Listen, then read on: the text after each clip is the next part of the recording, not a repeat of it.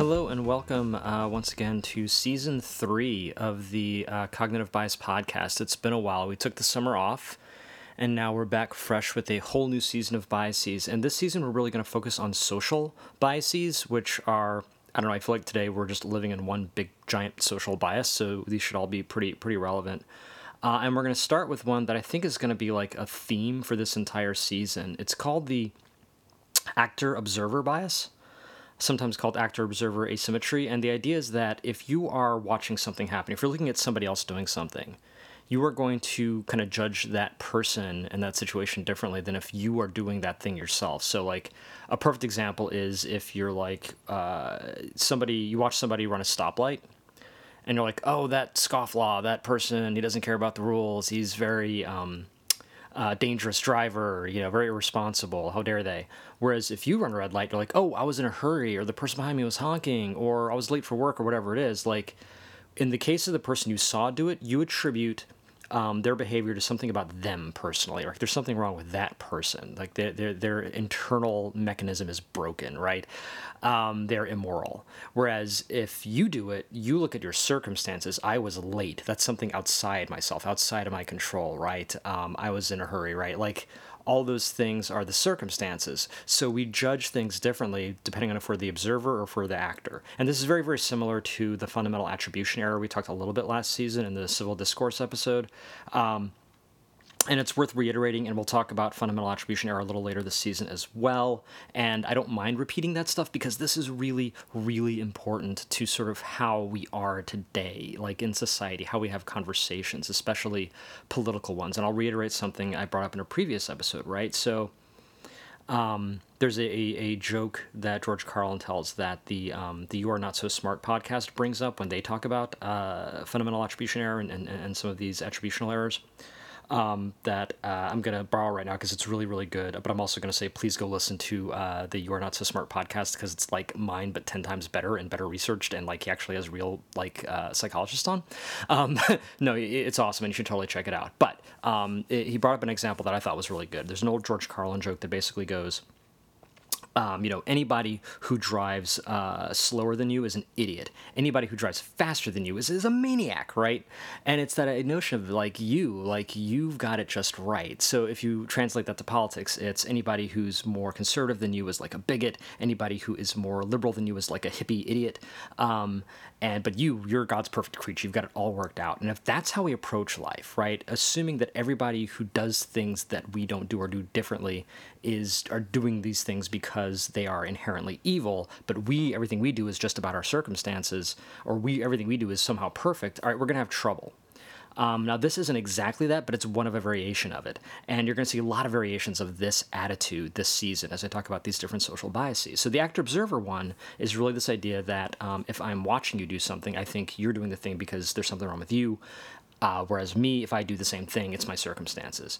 Um, and uh, a couple other good examples here. If you think about like people who have high cholesterol, right? When we hear somebody else has high cholesterol, we might think, oh, they just must have poor eating habits, right? They're just like they don't have any discipline. Whereas if we have high cholesterol, right? Oh, we're like, oh, well, you know, it's in my family, it's in my genes, I can't control it. There's a genetic component, right? So we, we, we tend to look at the, the, the circumstances in, in, our case. Same thing with like litter, right? Like see somebody like see trash on the sidewalk, you assume somebody is just lazy and terrible person. Whereas if you literally like, oh, I was in a hurry or I couldn't find a trash can or whatever, right? Um, again, circumstances beyond your control. And where this becomes really, really important for the conversations we're having today are issues like poverty or immigration, right? Where we're assuming, I think one of the most profound things like I've ever heard anyone say is like, it is an illusion that poverty is a choice right? It's this idea, right? And and where you land on that has a lot to do with the actor observer observer effect, right? That uh, if you um, if if you see someone who is poor, right, or you just hear about poor people, right, you assume, oh, they're poor because they are lazy, right? They're poor because they're not trying hard enough, right? Whereas if I ever fell on hard times, even that phrase, I fell on hard times, right? It's something that happened to me, right? Like, oh, the circumstances, oh, I lost my job, it wasn't my fault. Um, can you spare a dime? Can you help me out? Is there any sort of like program that I can uh, qualify for now? Like, nobody who like loses their job but was previously against like poor people is suddenly like, oh, I don't want unemployment. I'm to do it on my own, right? Like, like all of a sudden it's all of a sudden right it's it's it's a circumstance that's happened to them. It's not my fault. Therefore i deserve help right? And who deserves help is a big big issue in this country right? And the actor observer uh, effect has a lot to do with with how we perceive who does or doesn't deserve help.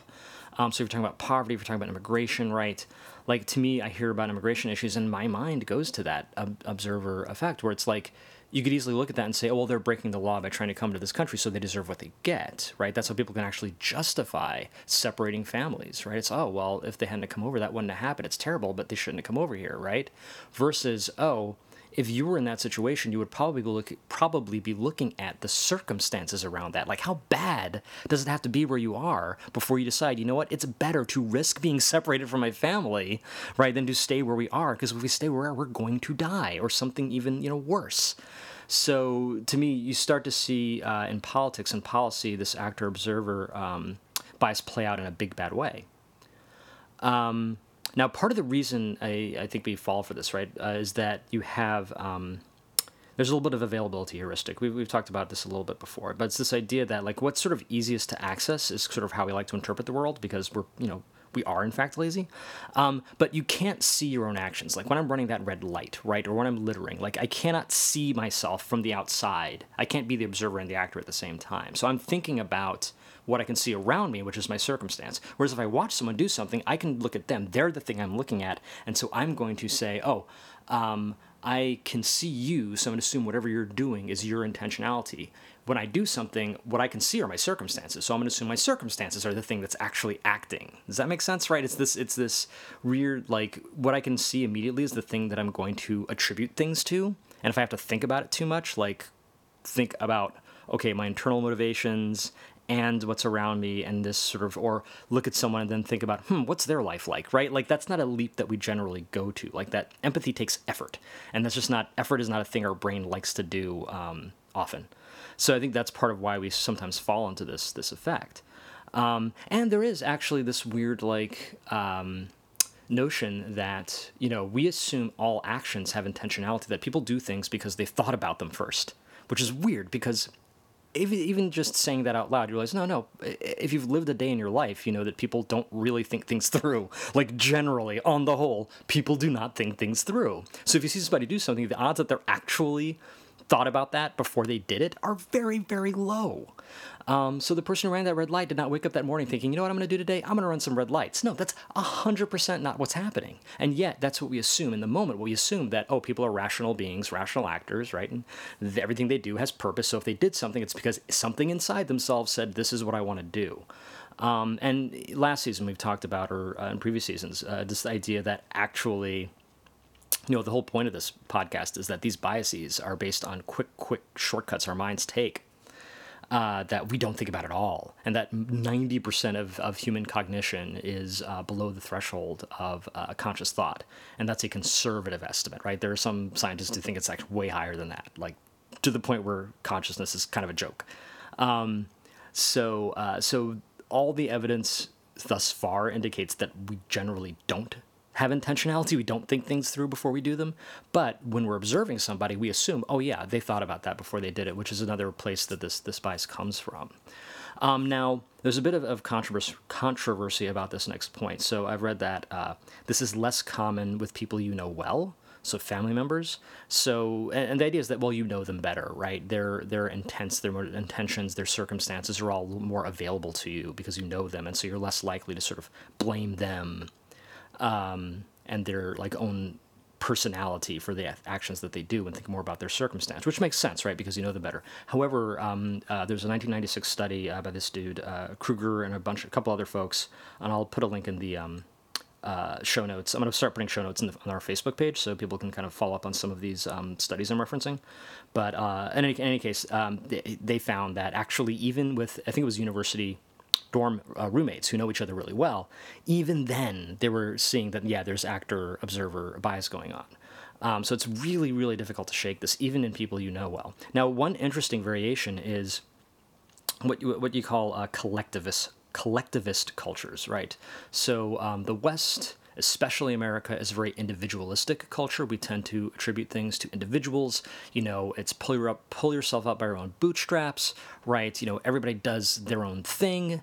Um, whereas collectivist cultures, more Eastern cultures, you might say, find this in China or Japan, where there's more of a, you know, thinking about the whole, right? Thinking about everybody together. What what is my role in relation to everybody else? Like, what, what they think more about the circumstance, thinking more about like, you know, the, the, the collection of people and what do we owe them. Now, uh, you see the observer, actor observer um, bias less in those collectivist cultures to the point where there's this really cool uh, fish experiment. And again, I'll, I'll, put a link in the show notes, but there's this fish experiment where um, you show people, I think it's either a photo or an actual aquarium with fish kind of swimming in it. And there's all this stuff in the tank with them, like, you know, um, in the background. And people, uh, tend to notice if you're at a western like individualistic culture they tend to notice the fish and be able to talk about the fish more. In the collectivist cultures they actually are noticing details about the surroundings more as well as the fish. They kind of hold them in more equal weight um, which is an interesting distinction right? But they're used to trained up and socialized to think about the whole picture um, the whole societal picture rather than just hey what's that one fish doing or what are just the fish you know in the foreground doing? So they think about the background and the foreground which i think is really cool.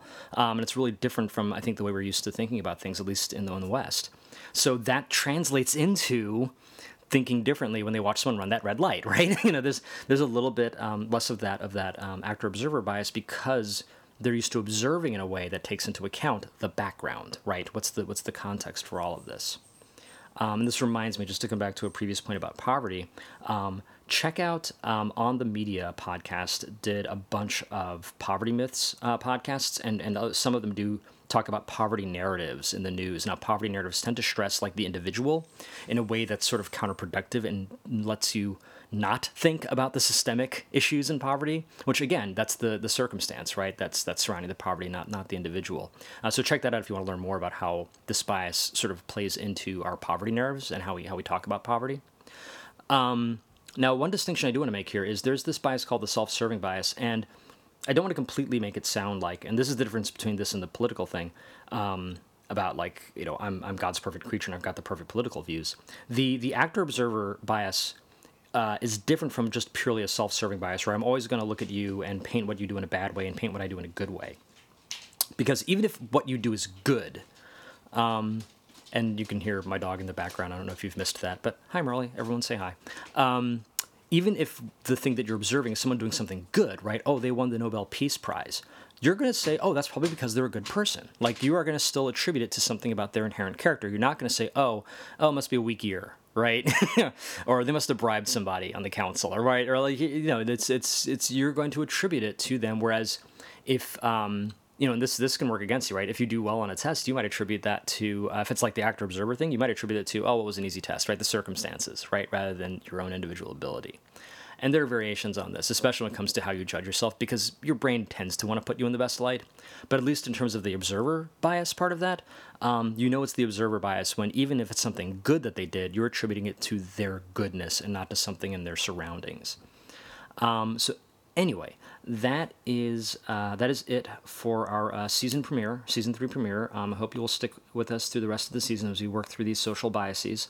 Um, for the Cognitive Bias podcast, I'm your host David Dylan Thomas, and we will see you next time.